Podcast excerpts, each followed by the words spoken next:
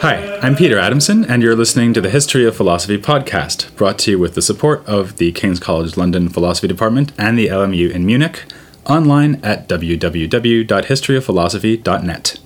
Today's episode will be an interview with Martin Pickavé, who is professor of philosophy and medieval studies at the University of Toronto, and we're going to be talking about one of his particular areas of interest in his research, Henry of Ghent. Hi, Martin. Thanks for coming on. Hi, Peter. Thanks for having me here. Henry of Ghent is known to specialists of medieval philosophy, at least for several things, and I think probably the thing he's most known for is that he's an early example of voluntarism. And I thought maybe we could start there. Can you say a little bit about what you understand by the term voluntarism and why we might think that Henry is an example of a voluntarist? Yes, uh, the term voluntarism is often used in two ways. In the first way, it means someone who thinks that, uh, in one way or another, the will is um, what makes us properly human is kind of the, the, highest human faculty. And if that's the um, idea of voluntarism, then I think it's fairly clear that Henry of Ghent, like uh, many others, is a voluntarist because he uh, repeatedly says that the will is the, the highest power of the human soul. Um, it's higher than the intellect, for example. And uh, yeah, I think that's a clear cut case. There's another use of the term voluntarism, and there it is opposed to um, indicate that uh, voluntarists have a specific view about human freedom. And there it's a bit uh, more difficult to see uh, what voluntarism would actually mean. Um, I take it that in this respect, voluntarism is often used as a term that is supposed to equal the term libertarianism, i.e., the idea that freedom requires. Um, indeterminacy, uh, that uh, if everything in the world is causally determined, um, there wouldn't be any freedom. And in this sense, uh, I think the term voluntarism is sort of misleading because there are a lot of philosophers in the medieval period uh, who are, in this sense, libertarians. They don't think that our actions are causally determined or they can't be causally determined. Otherwise, there wouldn't be anything like merit and praise and blame. But it's less clear that Henry is a voluntarist in, in that sense. In fact, I guess some people who are, we would call intellectualists are libertarians in the sense you just described. Yes, Aquinas, for yeah. example, is is sort of the example of an intellectualist that people always mention, but he doesn't think that free choice is compatible with being causally determined, does he? Absolutely, I agree with you. Okay. Um, now, this view you've just described under the heading of libertarianism, the second sense of voluntarism is one that I associate with Duns Scotus, who I'll be covering soon in the podcast and is going to be coming up a lot over the episodes to come. Now, Scotus does think that free will presupposes the presence of alternative possibilities, and this I think is very plausible to us. I mean, if I imagine that I'm choosing freely, then it seems that I'm almost forced to imagine that I'm choosing between several alternatives, right? I might be choosing something as trivial as which flavor of ice cream to order, or something as important as what career to pursue. But the thought would be that if there isn't more than one thing I can do, then I'm not choosing freely, even if it's only shall I do this or not. So I had at least two alternatives either do it or not. So, how can Henry be such a staunch supporter of voluntarism in general, the, in this first sense, and the free will in general, if he isn't following this idea that there have to be alternative possibilities. Yeah, so the idea that uh, freedom involves a power to do otherwise, a robust power to do otherwise, is interestingly, uh, strikingly absent from many authors before uh, Scotus. I mean, you, I think you covered uh, Anselm of Canterbury in uh, one of your previous episodes, and um, there, uh, when Anselm discusses the nature of freedom, um, he, he, talks about the power to sin, uh, not to sin, and he thinks that freedom is um, not the power to sin or not to sin; it's um, power to preserve the rectitude of the will for the sake of rectitude. Um, so even even in this very early um, accounts of uh, freedom, uh, you find the power otherwise interestingly uh, absent. And the same is true for the late 13th century, uh, for the period of Henry of Ghent. Henry does not think that human freedom consists in having a power to otherwise. Um, or that freedom in general consists in a power to otherwise. And he has various reasons for that. And some of them are theological, some of them are more philosophical. So there are a couple of theological reasons why he thinks that freedom cannot consist in a power to otherwise. Maybe the most obscure is has to do with the Trinity, namely that there's this idea that uh, the production of the Holy Spirit from the Father is a is both necessary and a free act. Um, uh, it's necessary, of course, because the Trinity there is they're ne- necessarily tr- uh, three uh, persons, but it's supposed also supposed to be a free act. So here we get something that is both free and necessary. There's no God couldn't have just chosen not to um, uh, generate the, the Holy Spirit. That's, I said, the most obscure uh, case, maybe, um, but there are others that are less obscure cure. Uh, so, in the order of um, obscurity, the second one uh, would be the following uh, scenario. There's this idea among uh, theologians in that period that uh, at the end of the day, um, the blessed see God face to face. Um, and of course, this is supposed to be the ultimate act of human happiness. It's hard to imagine this is an unfree act. So it's supposed to be a free act. We see God face to face, and we love God in in, in this um, in this instance. But again, there's no way um, the agent could decide, oh well, I'm not going to do this. I want to rather watch television or so. You're beholding so, the divine essence, and you think, ah, nah, yeah, that's, that's not for me. That's impossible. Yeah. so again, there's a scenario of of an of an act that is both um, free, but uh, it doesn't involve a power to do otherwise. But we can also make this idea, I think, plausible to us if we think um, just in general um, about freedom. And I think everyone would agree that um, freedom is kind of a perfection. It is something that um, we all find a, a, good thing. It's a um, that's why I said it's a perfection. Now is a power to do otherwise in the light in in light of um, seeing or, or, thinking about something as as as, as good um, to pursue, uh, would it be a perfection to have a power not to follow the command of reason? Um, I think this is maybe the the yeah a philosophical reason why Henry thinks the alternative possibilities uh, is not part of the essence of freedom. But I should modify this because um, Henry actually makes a distinction. He makes a distinction between freedom, uh, libertas, and liberum arbitrium. So Henry thinks that um, the proponents in his time more uh, imaginative proponents of um, the idea that freedom involves a power to otherwise have a point, but what they should rather say is that we have um, a power to otherwise only with respect to means towards an end. I.e., uh, when I when I think about what I ought to make for dinner tonight, and so in this sense, I have a robust power to otherwise, um, but I don't have a power to otherwise. Um, in, in, some other aspects and some other respects. And uh, freedom ultimately does not uh, involve a power to otherwise. Okay, well, it, so if he rejects this notion that freedom is the power to do otherwise, does he replace it or uh, challenge it with a different positive account of what freedom is? Uh, yeah, so that's in a way the the, the trouble. Um, these voluntarists are all in. They have to explain two things. They have to explain in what sense um, the, the will is free, and then they have uh, to explain uh, also how it follows from this that we have a part otherwise with respect to some uh, objects of or some actions, i.e., for example, um, actions that are um, directed at means towards an end. Henry ultimately thinks that to act freely is just to be able to act with pleasure and in a quasi choosing way. Quasi eligibilita is, is his uh, term there.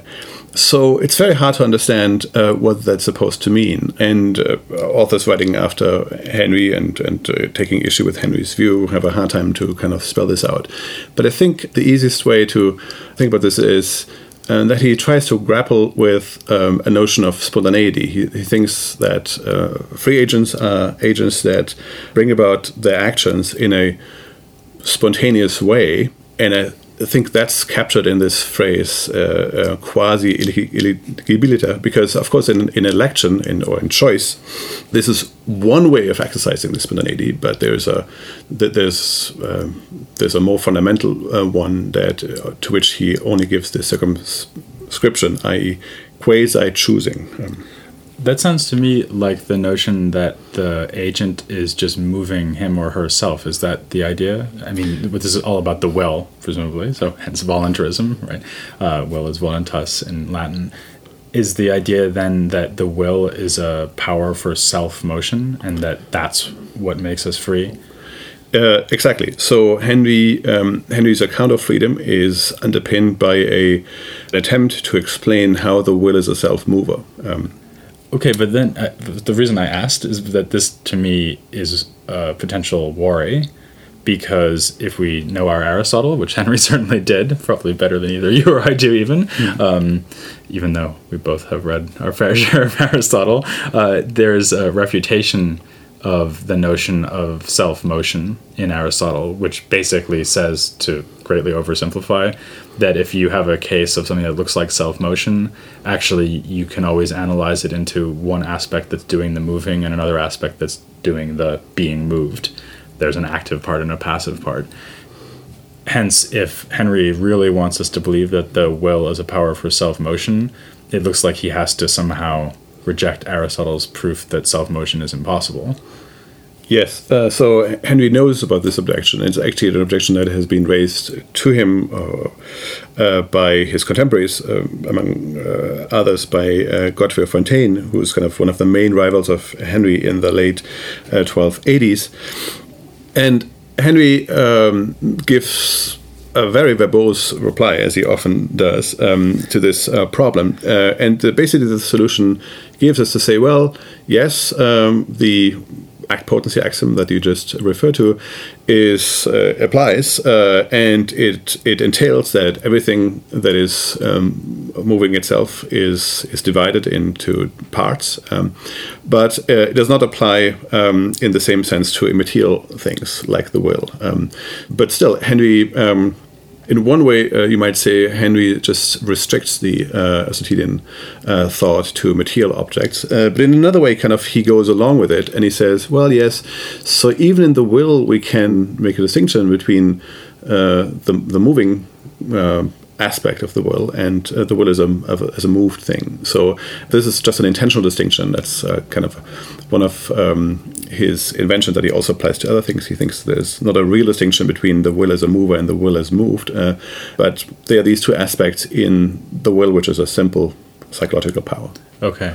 Uh, is he presenting that as an explanation of what Aristotle really meant, or is he presenting that as a correction to Aristotle's argument? As a correction to Aristotle. Oh, okay, that's interesting. Yeah. Actually, I have to say I find that pretty convincing, in particular because in the medieval period and already in late antiquity, you very often have the idea that immaterial things are capable of grasping themselves cognitively, or maybe knowing themselves or being aware of themselves. Mm in a way that bodies wouldn't be capable of. So, this kind of self reversion, as late antique Platonists put it, or self awareness is something actually I had another interview about with Therese Cory a few episodes back.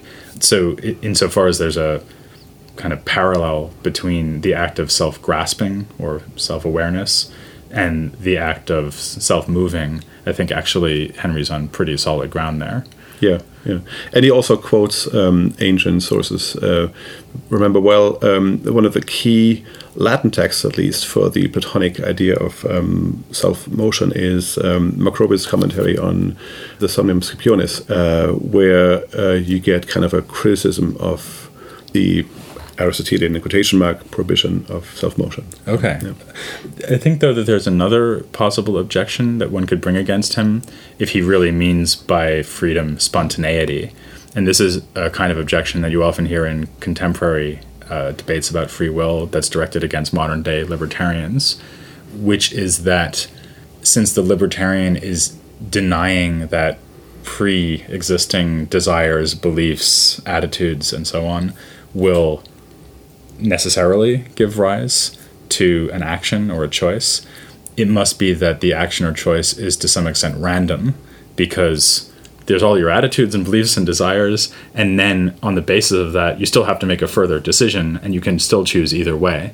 So your choices and are not somehow uh, fully grounded in the beliefs and desires that you find yourself with. Rather there's this extra thing and the extra thing really by definition has to be something that you're not making just because of some belief or desire, because the belief or desire doesn't cause it to happen. Yep. So why wouldn't the choice ultimately just be a kind of random or arbitrary act rather than something that's grounded in the reasons we have for doing things. Yeah, so uh, Henry's account of how the will moves itself to action, um, of course, does not uh, entail that we don't act on account of reasons. Um, he uh, is fairly um, on board with this idea. Uh, would be crazy to reject that because human beings, it's it's part of our human nature that we we think about what what we ought to do and then we act on the reasons which with which we come up. So he definitely doesn't want to destroy that connection.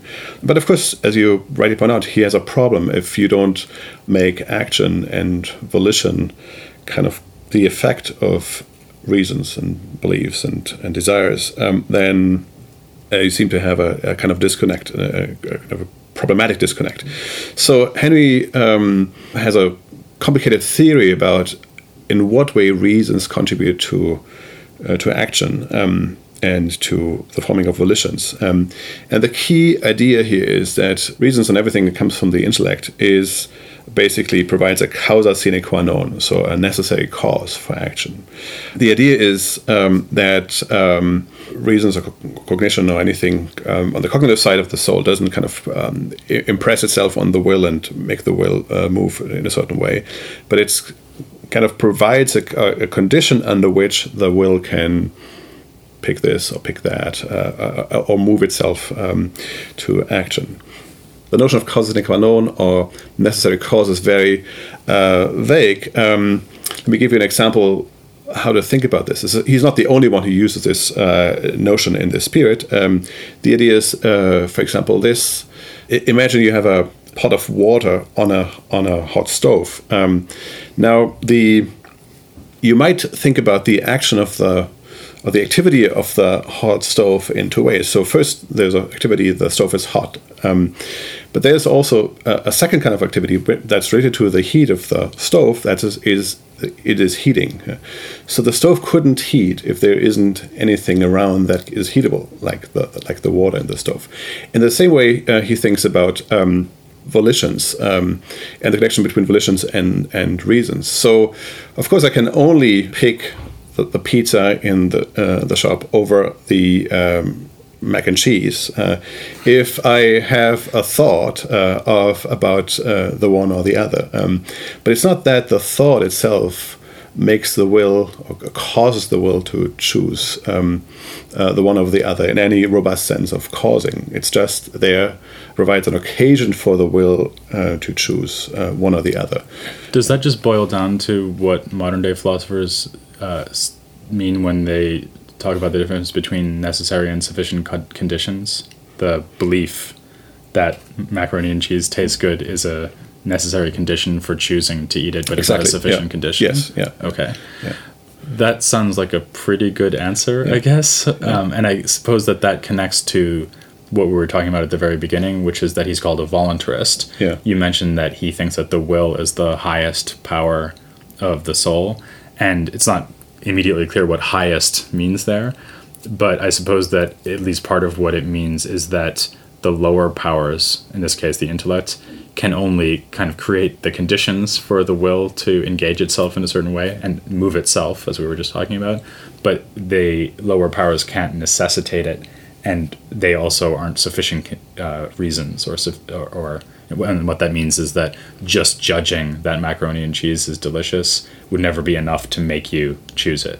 Yes, absolutely. So in this sense, we could say, yeah, Henry's a voluntarist because he thinks that there that the will has a certain form of uh, command or mastery that cannot be um, it cannot be pushed around by by uh, reasons or desires or beliefs. Yeah. Okay, well, does that really boil down to the thought that the will can trump reason or override it? I mean, uh, let's imagine a case where um, you have very, very good reasons for doing something, and you just decide, well, I'm not going to do this anyway.